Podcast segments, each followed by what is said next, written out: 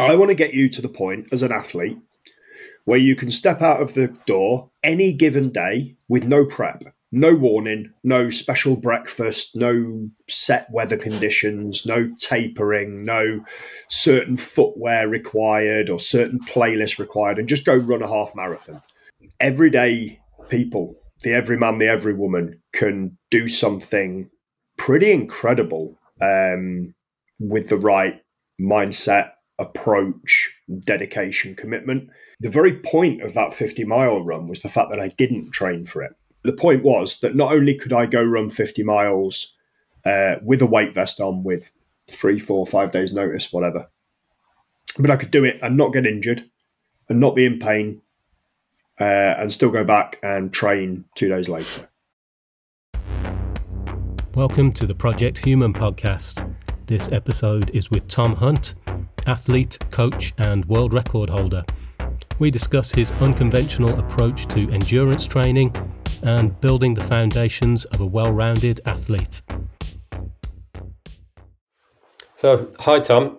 Um, thanks very much for joining me today. I've been looking forward to this conversation as uh, I think you have some interesting approaches to training um, and you've been able to achieve some really impressive feats yourself and with your clients, perhaps using some methods that are a little bit uh, counterintuitive or unusual. Um, so I'd really like to get into that. But I think a good place um, for us to start off could be world records. So, as far as I, I know, you hold at least one world record. Mm. Um, what's all that about? What did you do there? Um, yeah, I do. It is. It is just the one. I was looking at doing a second one this summer, but um, Guinness didn't want to ratify that, unfortunately. Um, so so that won't be a world record. But no, the one I do hold is for the greatest distance covered in a 24 hour period carrying a 40 pound pack.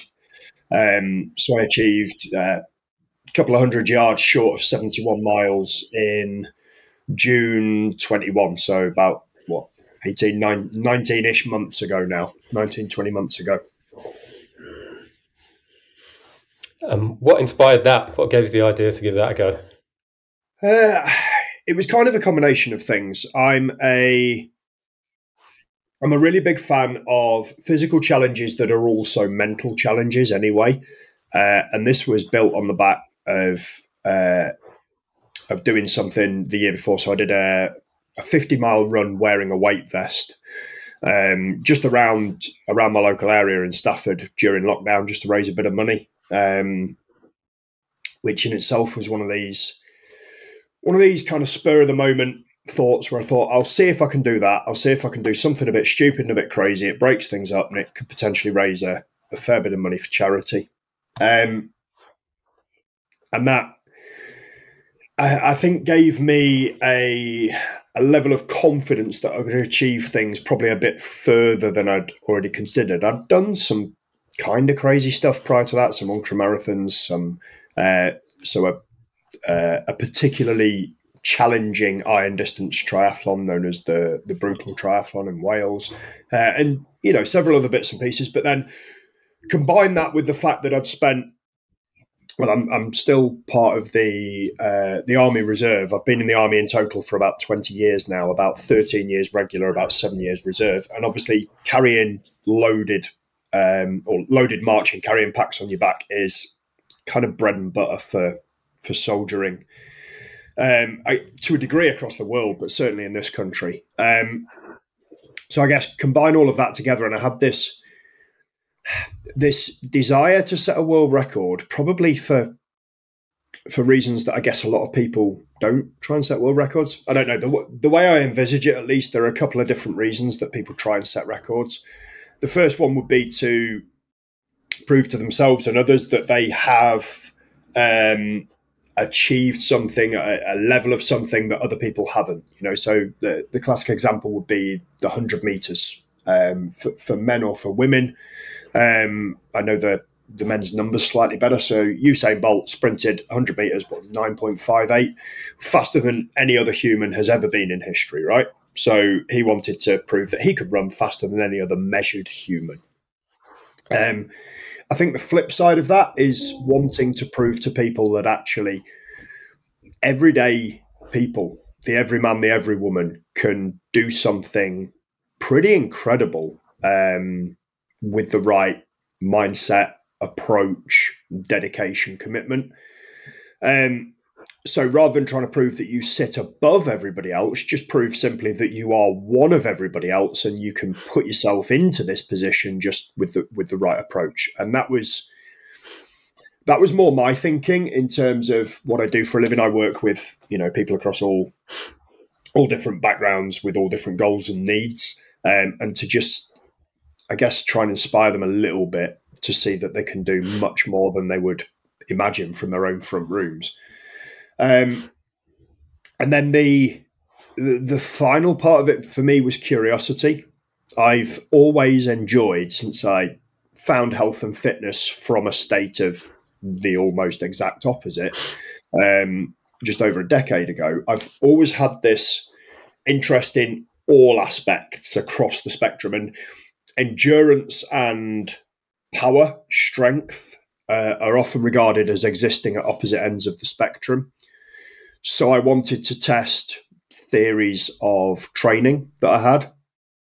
And I wanted to put my money where my mouth was. So actually go out and say, look, I'm not just saying this is possible, I'm going to go out and do it.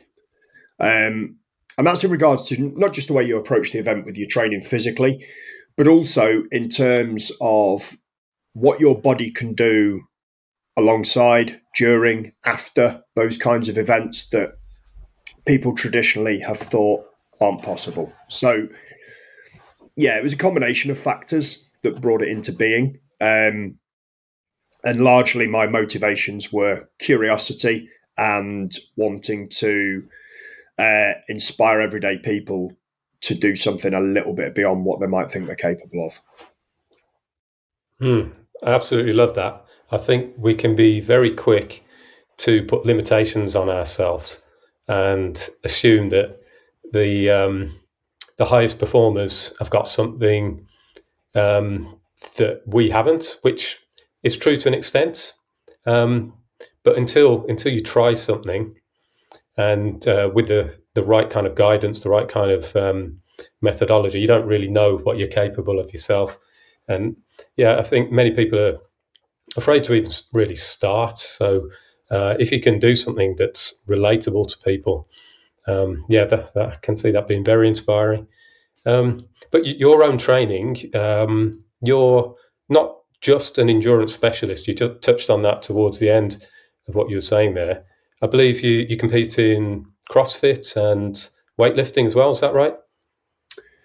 Yeah, I um, so the I guess the basis of my training, uh, the foundation of my training is has been and probably always will be CrossFit. I found CrossFit around about 11 years ago now. Um, I was very overweight, um, heavy smoker, heavy drinker, uh, subsisted almost entirely on junk food and worked out as little as possible. I was I was in the army at the time, so you know I had um, had to do some physical work, but I I was lazy. I, I tried to avoid it as much as I can, or as much as I could. Sorry. Um, CrossFit was the thing that snapped me out of that. Um, I went looking deliberately for different ways to approach overhauling my health because I'd tried several times. I'd gotten nowhere. And the army's view to fitness back then was basically running. So all I'd done is run till I got injured, got disheartened, um, gone back to heavy drinking and smoking and uh, gave up a bit, tried again in a few months. And it just, it was this never ending cycle. I, did, I, I didn't really enjoy running. Um, I still don't. You'll be surprised to know it's, it's still not um, my preferred form of exercise. Um, but yeah, I, I discovered CrossFit, and I mean, I, I got CrossFit wrong, and I put that in inverted commas because it's it's kind of difficult to get CrossFit wrong. But um, I got CrossFit quite wrong. I, I was self taught for the first eighteen months. Um, back then, Wi Fi wasn't as commonly available. Things weren't as easy to view on your phone, so I used to I used to watch YouTube videos at home and then I used to run to the gym about a mile away, do my workout, go home, and realize I got something wrong. So I watch a video again and go back and try again. And I sort of spent 18 months literally teaching myself from YouTube videos, reading blogs, following the CrossFit website. So that uh, that was what what lit the fire for me. It was what helped me turn my life around, health and fitness wise. Um, and it's where the the overwhelming majority of my knowledge came from. Not just directly through studying courses with CrossFit, but the things CrossFit led me to. So the stuff on the fringes of CrossFit, some of the the subject matter experts who were thought leaders in their own way that were immersed in CrossFit in the early days, and, and you know some of them still are and still exist in the community. And these are these are world leaders at innovation and being prepared to try training methods and apply principles that just would have been laughed out of the park a couple of decades ago, and, and in some circles still are. Um, but within that framework of CrossFit, I have really enjoyed exploring the fringes. So I've done a bit of strongman stuff um, at the lighter weights. I've done quite a lot of ultra stuff, ultra endurance stuff in terms of running, mountain ultras, two day stuff ultra distance obstacle course racing, um, obviously loaded marching, um, triathlon at, at, that kind of distance as well. And then I've done quite a lot of weightlifting. So weightlifting is probably the other speciality niche that I have the most to do with.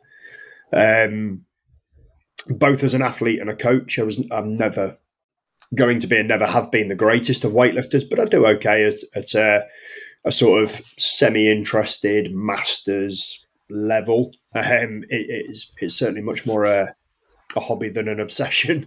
Uh, but at a coaching level, yeah, I've I've been really lucky to be involved with the Army weightlifting team as a performance coach, uh, and to personally oversee a couple of the athletes from the team as well, a couple of our really good lifters, which has given me the opportunity to obviously put into practice some of the stuff that I'm just not the athlete to test on. Uh, I, I don't have either the, the time, the commitment, the the base level strength, whatever it is, so I can put those theories into practice on people who do have that potential and ability.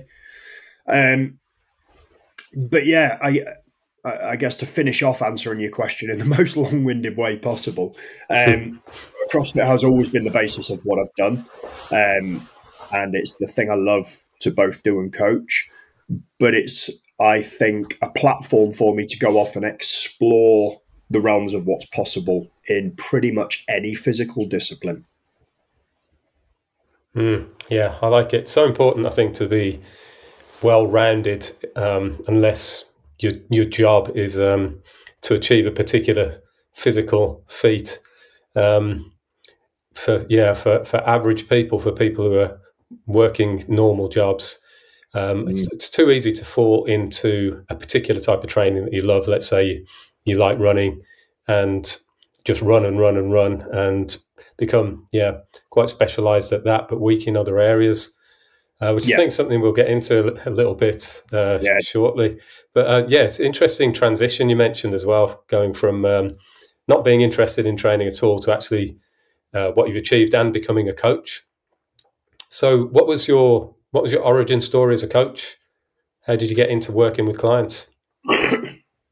um, it was kind of a, a, fusion of two passions, really. So, in the army, I was um, an instructor in a, a, variety of military subjects, so sort of military skills, handling weapons, firing weapons, uh, marching, and and uh, all all kinds of other stuff. You know, there's um, there's a a, a, long history of instruction in the army, and some of the instructional qualifications they're quite uh, quite regimented, as you probably expect, and um, they they pride themselves on the quality of instruction. I I I really enjoyed instructing just as a just as a general field, uh, almost regardless of the subject. And then when I found fell in love with fitness, the the logical evolution for me was I want to teach other people this. I I really enjoy instructing. Uh, I really enjoy helping people go from not being able to do something to being able to do something. Uh, and I I rediscovered the the love I had as a teenager for being fit, being in shape, doing physical stuff, and I wanted to help other people achieve that. So I think it was pretty much as simple as that. Mm.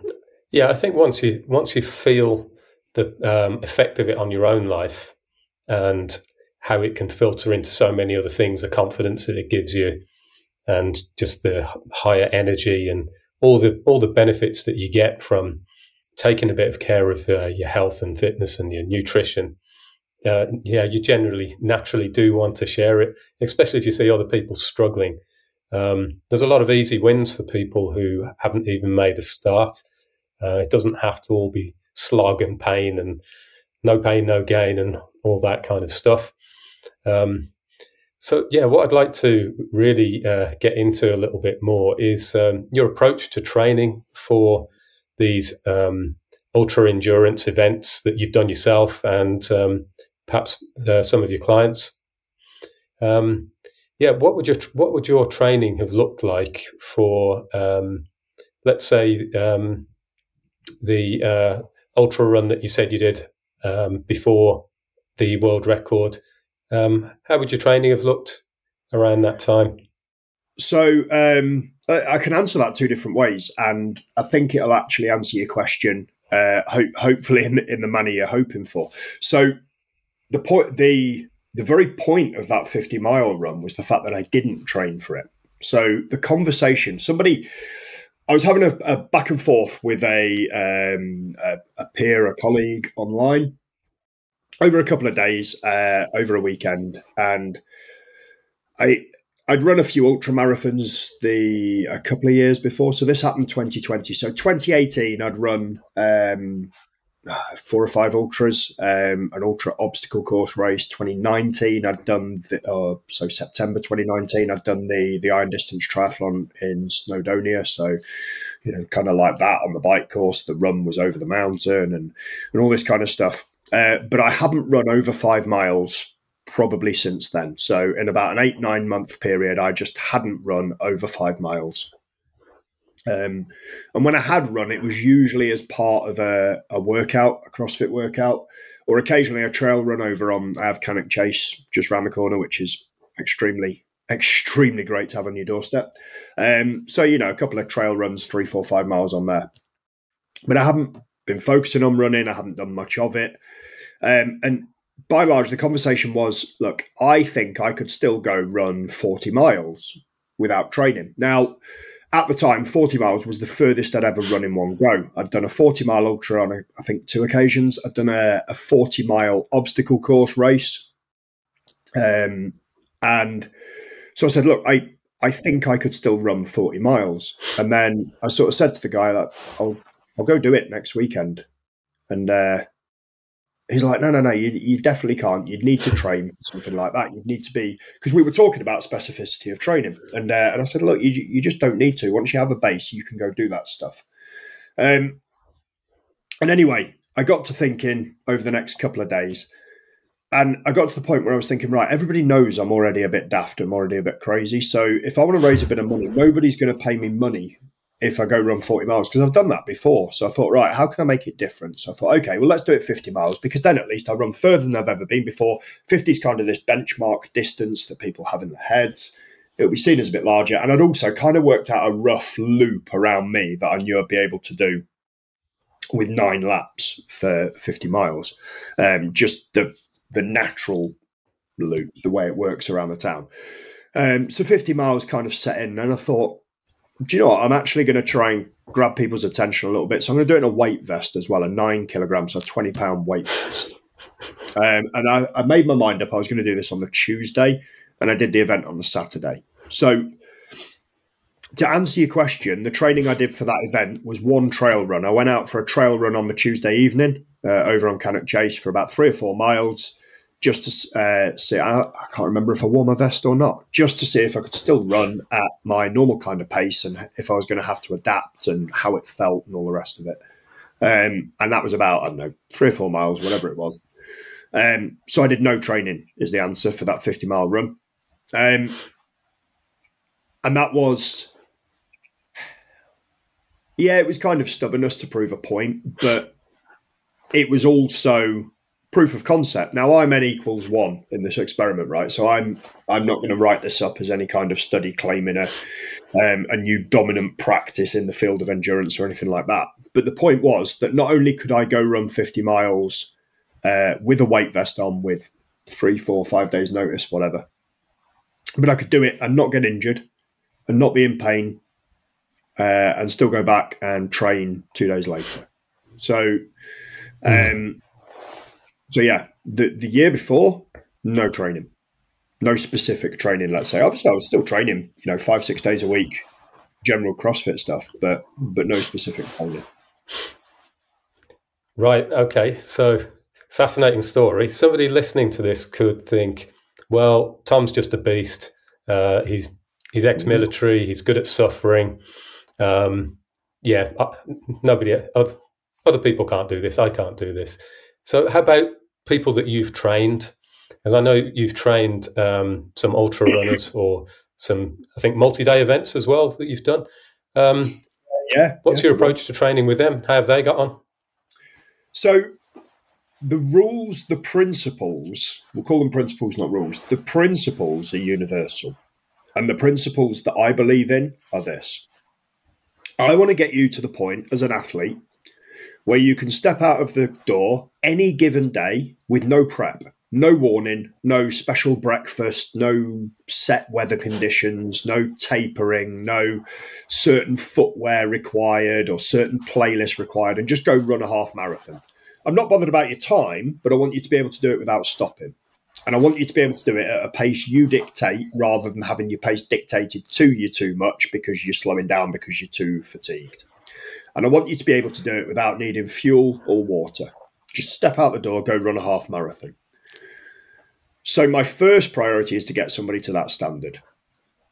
Um, and once you are at that standard, and the weird thing is, it's difficult to know because we don't go running half marathons to train for a half marathon. So I don't anyway. I know other people do, but not my thing. So I'm going to throw you one in as a test, and I'm going to do it without any notice. And I'm just going to tell you, go step out the door, run me a half marathon, and that might take somebody two hours. It might take somebody. They might be a racing snake and go under an hour and a half. It doesn't really matter. I'm more interested in not only how they do it, but also how they recover from it as well, because I want them back in the gym the next day.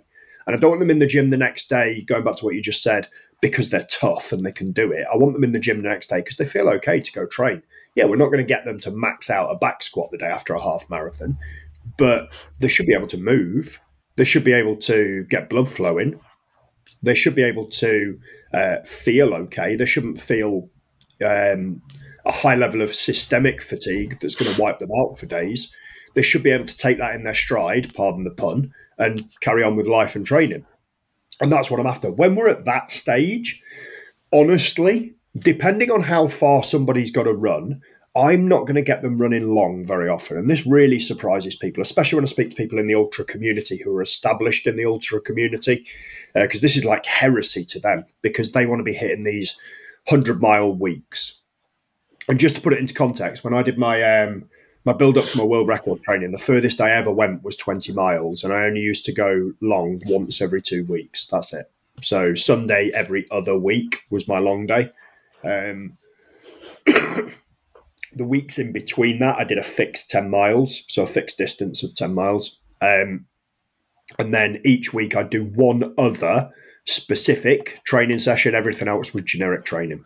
And this is the approach I take with clients. So they do one, possibly two specific sessions a week, depending on the goal and depending on their start standard, would dictate the exact numbers there.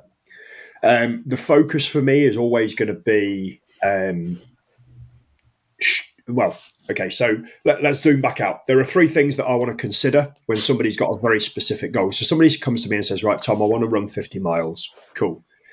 I've got to understand they're not a runner that's not their life. That's not what their life revolves around. Even if they identify as a runner, they've still got other things that, if it boils down to it, are still the priority. Whereas Eliud Kipchoge chasing a two-hour marathon, nothing else was a priority in his life at that time. That was his sole focus. For these people, that's not true. They've still got jobs. They've still got uh, wives, husbands, children, whatever. They've still got responsibilities. They've still got a house to run. They've still got a social life, all the rest of it. So I, I want to do three things.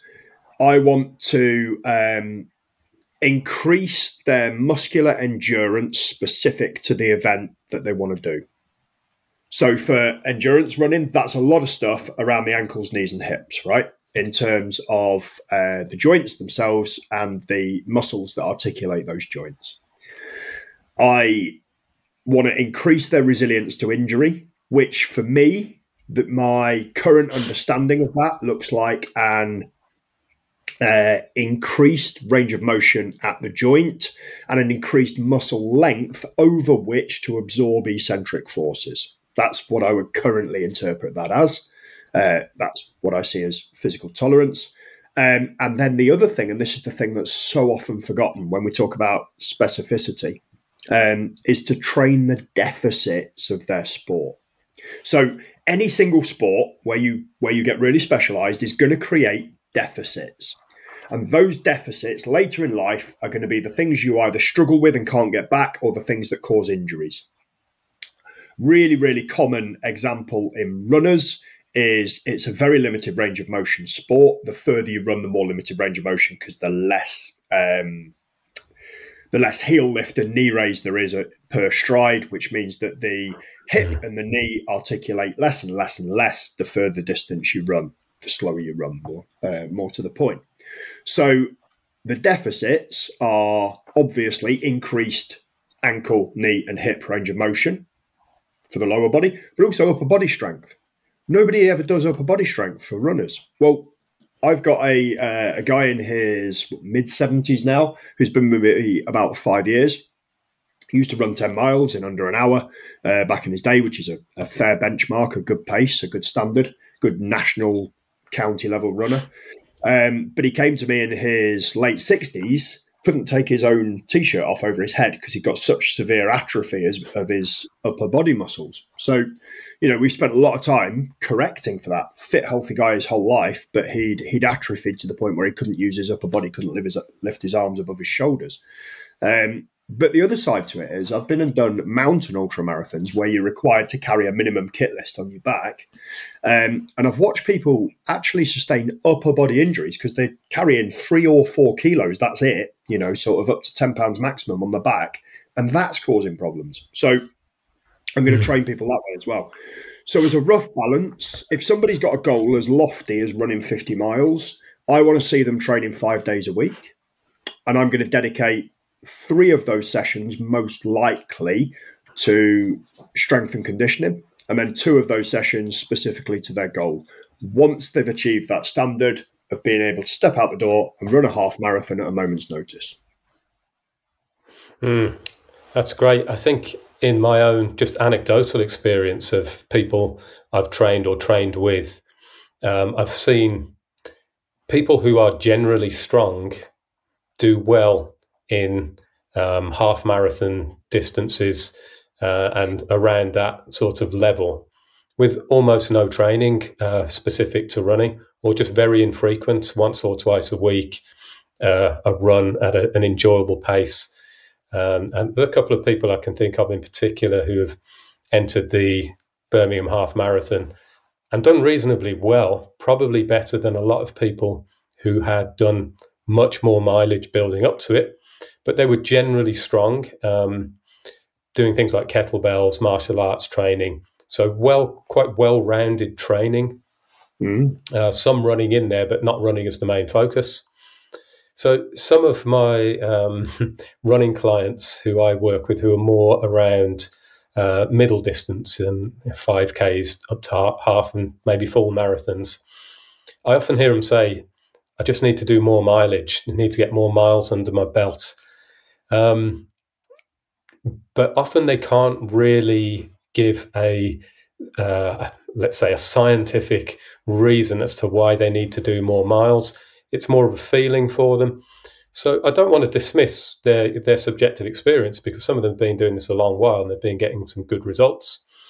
But I always question that if you can't actually explain why you need to do mile, more miles, um, mm-hmm. why are you doing them? Um, because I also see the other side of that is the um, increased injury risk from just the sheer amount of repetition? This is it. It's, a war of attrition. So, uh, just increasing your mileage is a war of attrition, and the injury rates are phenomenally high. You know, over a over a twenty four month period, they're over ninety percent. And when we say over ninety percent, we're talking about people who have to miss part of their training or a race through injury. Now, for a, a sport as monostructural as running, that shouldn't be the case because actually you would assume that the skill level required is low enough such that you should be able to master the skill and just concentrate on uh, volume and proficiency and other physiological adaptations. And that's not the case. So I think what's important to understand uh, from my perspective is a couple of things. Firstly, running is a skill more so than people think, and faster runners aren't always better runners. And I think a lot of faster runners take a knock to the ego when we try and regress them a little bit in order to stop heel striking, so that they stop building up the the heels. Uh, we try and make them a little bit more efficient with the breathing, for example. So few runners have ever paid attention to their breathing, uh, done a breathing practice, and they can literally. Uh, they're just leaving time on the table, you know. So over over a half marathon, for example, I would argue I can make pretty much anybody five minutes fitter without them doing any increased running training, um, just through addressing their breathing patterns. Um, but when you do run, rather than just increasing mileage, let's increase the quality of the mileage. So let's actually turn it into skill. Let's look at hitting close to that 180 strides per minute cadence if we can, and getting that free kinetic energy return from each stride let's look at pulling the heel to the backside before we've straightened the trail leg behind us so that we're reusing the energy efficiently. Let's look at relaxing the upper body and not crossing the midline so we're not inducing rotation, requiring muscular effort at the obliques and taking away some of that oxygen that we need for the working muscles. Um, and that's that's all running specific, that's all form type stuff that we can and should look at. Um, but we've got to understand the further we run, the more that's going to break down. And the most recent thing you did is what your body's going to default to, it's what it's going to remember. So we want that to be good quality. So let's shorten it up and increase the quality. And then the other thing I am a huge, huge fan of is pre fatigue. So I said to you that I would normally look for three days in the gym and two running days in an ideal scenario, I'd actually look for a hybrid day. So long runs, what I do with a lot of people, especially if they're short on time, is I give them a, a leg heavy session in the gym. So it could be an all body session, it could be a workout, but it's going to at least fatigue the legs to a good degree, and then send them running. Because what they're going to get then is what we call pre fatigue. So they're going to be running under the fatigue that they might have induced by running a another 10 miles beforehand but they've done it for a gym session. So we can we can put 10 15 miles of fatigue in the legs through a 15 20 minute gym workout and then send them out for a 6 mile run and their body is going to be running as if they've run 20 miles. Now they've got the bonus of both sides there. We've given them both without having to expose them to that higher mileage and increased risk of injury but also without having to take two two and a half hours out of their day they've just lost an hour instead. So there's there, there's always the argument, isn't there, that you know we, have always done this and it, and it works okay, and there are some great arguments for that. I mean, the the famous anecdote is the Boston Track Club in the 80s, who had I think seven, eight members at one point who were running a sub 214 marathon. I mean, these are world class times even today. Um, and these guys ran and they ran hard six days a week, and that was it. They did no strength and conditioning, they did no mobility work, no flexibility. They just ran six days a week. Uh, you get it with weightlifting, the Bulgarian weightlifting team.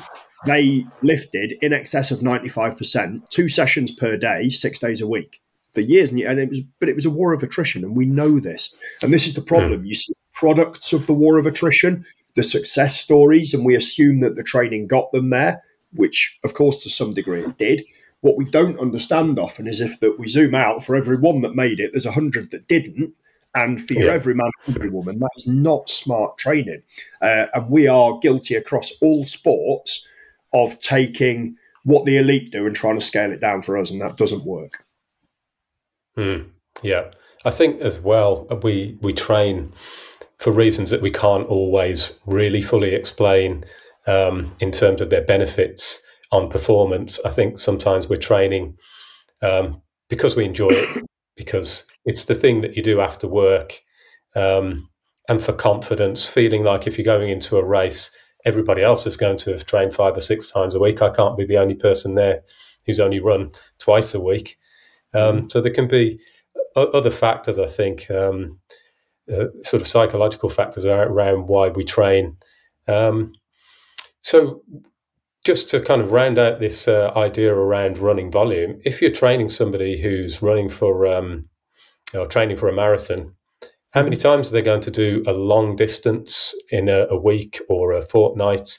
Or how how many how frequently will they do something that's close to the marathon distance in their training? Okay, so a lot of this does depend on the individual. It depends on their prior experience. So I'm going to speak uh, anecdotally as an example about a client I'm currently building up for a marathon. Um, she's never run marathon distance before. To my knowledge, has never run anything over about say eight to ten miles. So my first priority is to build up some kind of tolerance to distance, but understanding that if she does that too quickly, she's not conditioned for distance, she will get injured and that will dishearten her and she'll probably never reach her goal. So once per week, she's going to gradually notch up the distance. And some weeks that's going to be through a long, slow run, which I'm not a huge fan of, but there is some nece- some necessity to specify. Um, and the other weeks, because of the reasons I explained surrounding uh, maintenance of quality, making each piece a skill piece rather than just going out and running, we're going to do what I call long intervals. So six, eight, even ten one mile repeats, for example, or four, five, six, one and a half, two mile repeats, so that each one is approached as a fresh piece with a focus on cadence and foot strike and breathing and all the rest of it. Um, but then there's a period of recovery because we want quality and we want to reduce the injury risk. But there is still an undeniable fact that we need to get mileage in. And the goal with somebody like that is to build them up um, depending on adherence to the program, and that's huge because you can't always predict that out front. I want to build them up to somewhere between 20 and 23 miles prior to going and doing the marathon. Now, I really need to add at this point that's based on somebody who wants to complete the marathon, not compete in the marathon. So for them, it's very much not about times, it's about running and getting to the end. Uh, and that's really important because it is a different approach. Mm. Yeah, really interesting. I think you've um, you've touched on quite a few things there for for people to give some thought about how they could uh, maybe think a little bit more deeply about their training um, for these longer distances. Um, maybe changing direction a little bit. Um, what are you focused on yourself at the moment as an athlete, or perhaps something new that you're working on for your clients? Um, yeah, what's what's new in those two areas for you at the moment? So yeah, as a, as an athlete, I guess it's a little bit frustrating right now. Um, although, yeah, I so I did have a plan for this June. So I tend to do something stupid each June.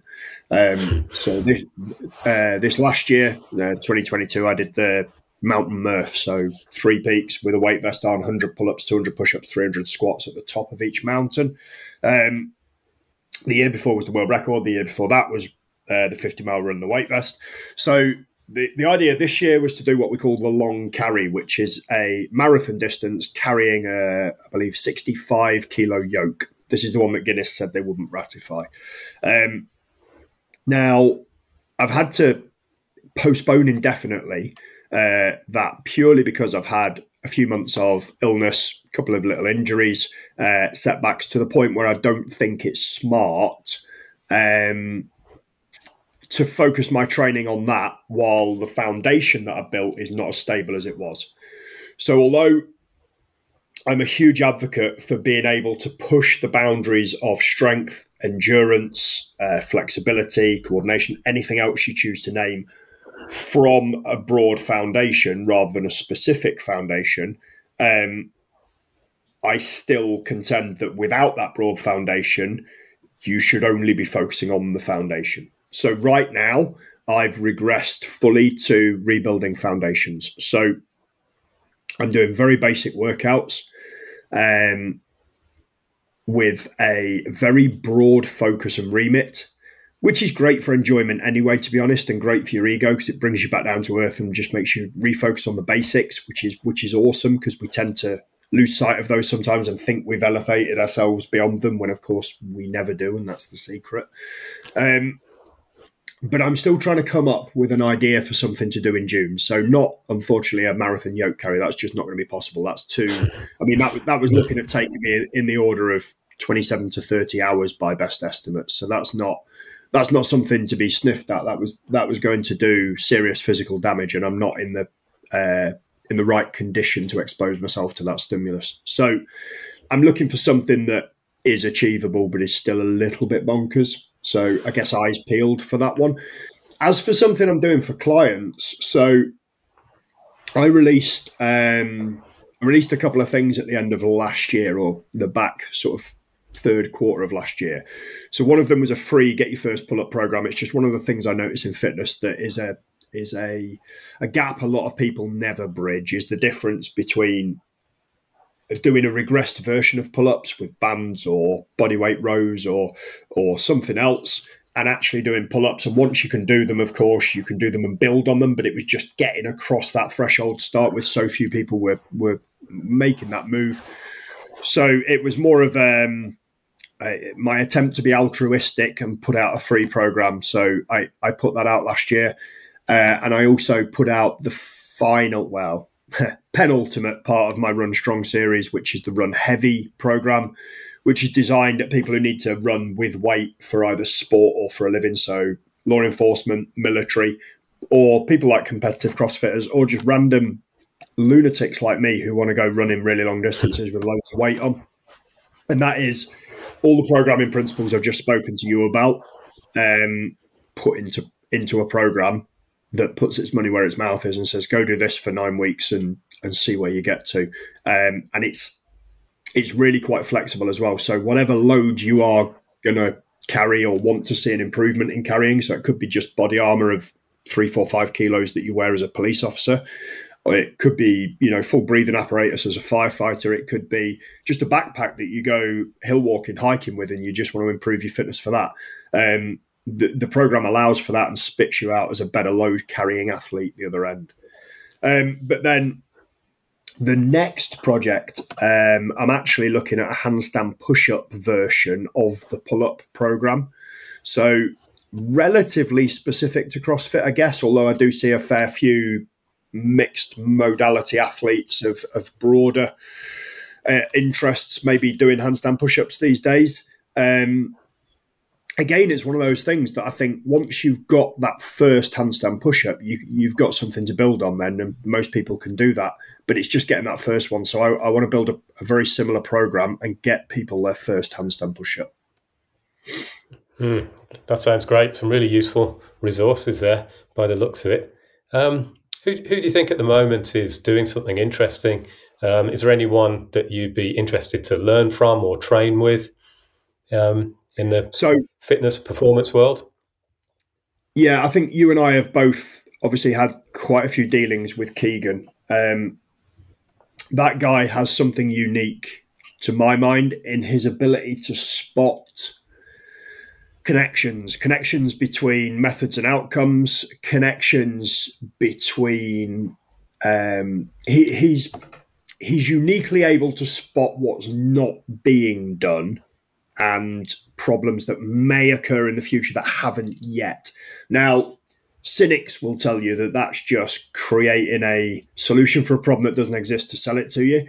I would contend that what he's actually doing, and I, uh, you know, I've, I've seen obviously the the results of him having done this with higher level athletes he can identify something that's missing that they might not realize is missing. But of course, you can go test most of these things and say, you know, you don't have strength in this position here or this position here or whatever. And he can still correct it because he can spot an absence or a deficit in training. Uh, which is unique. I mean, we all like to talk about having a coach's eye, the ability to spot something that's going wrong. Um, and to be able to correct it, of course. But I think to spot something that's missing completely is actually a higher level skill. Um, there are a, a, a couple of people online. I'm going to go with a fringe example here because um, because why not? I can. Um, so he's actually a nutrition guy, but he has a very very in depth understanding of the physical side as well. Um, a guy called Robb Wolf. So he he's been around for years. Robb with a double B. So for anyone who wants to look him up, he's been around for years, and I first became aware of him 2011 maybe. Um, and he was always known as the paleo guy, and he wrote a couple of paleo books back in the day and this kind of stuff. But if you if you dig a little bit beyond that veneer of, I guess, clickbait sales titling of stuff, um, th- there's so much there. That that guy, uh, if I if I had infinite resources to be coached one on one, it would be by him when it came to food nutrition, but just broader health as well. So things like supplementation, things like the way immunity works, all this kind of stuff. That guy um, leads the field, in my opinion, or at, at, least is one of the thought leaders up there. Uh, and then two more people who I admire in their ability to combine theory and practice in a way that I think is unique in our space. A guy called Brian McKenzie, uh, he's pretty famous in his own right. He used to run back in the day the CrossFit endurance courses. He runs uh, a company called Shift State now, which was Power Speed Endurance for a while. I've dabbled with a lot of their stuff, especially their breathing courses, because he takes theoretical concepts and actually puts them into practice, makes them applicable. So I've done his coaching course, and it's a a really really good course. Um, and it, it's the foundation actually of the breathing tools I still use with athletes to these day. Uh, to this day, I've tweaked them a little bit, but you know what he's done, the work he's done in that field is is phenomenal and continues to do. And he has worked with a hell of a lot of top athletes very successfully. Um, and then the final guy is, um, uh, well, from uh, XPT.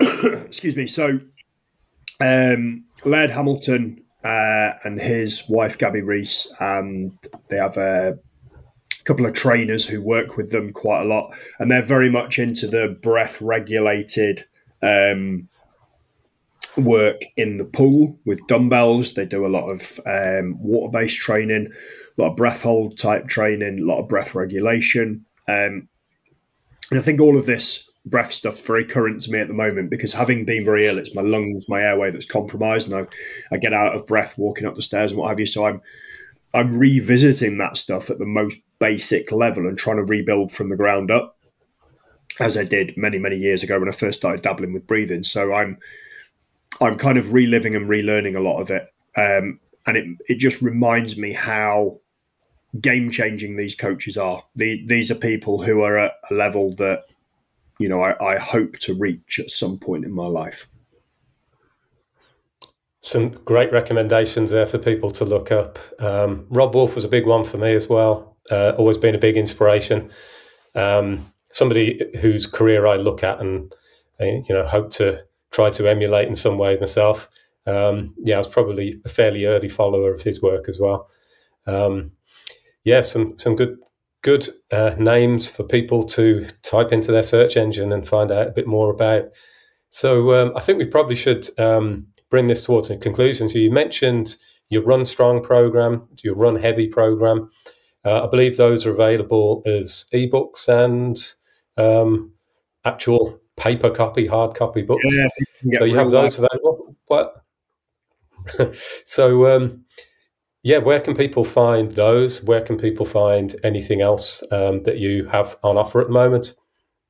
Yeah, sure. So uh, my website is tomhunttraining.com, uh, and that's broadly split into three sections. So there's the um, Run Strong part of the website, which is as you would expect, all the all the running related stuff for people who are into that kind of stuff. There's a physical freedom uh, page, which is where I kind of meld all my random ideas together. So if you want to pull up program or a, a random t-shirt, it'll be on there. But that's also where I focus all of my other kind of training. So there's a program that people can jump on and follow along that's released weekly, a six day a week program. There's all that kind of stuff. Um, and then there's this the the rest of the website kind of caters to uh, the clients I deal with face to face. Yeah, but all available through the same spot. Well, it's, always a pleasure to speak to you, Tom. Um, really enjoy finding out what you're working on, discussing these training methods. Um, very grateful for everything that you've shared. Uh, I think that should um, inspire people to think a little bit different, differently, and uh, hopefully look up what you're doing. So, thanks very much for your time. No, fingers crossed. I really appreciate you having me on, Imran. It's been good.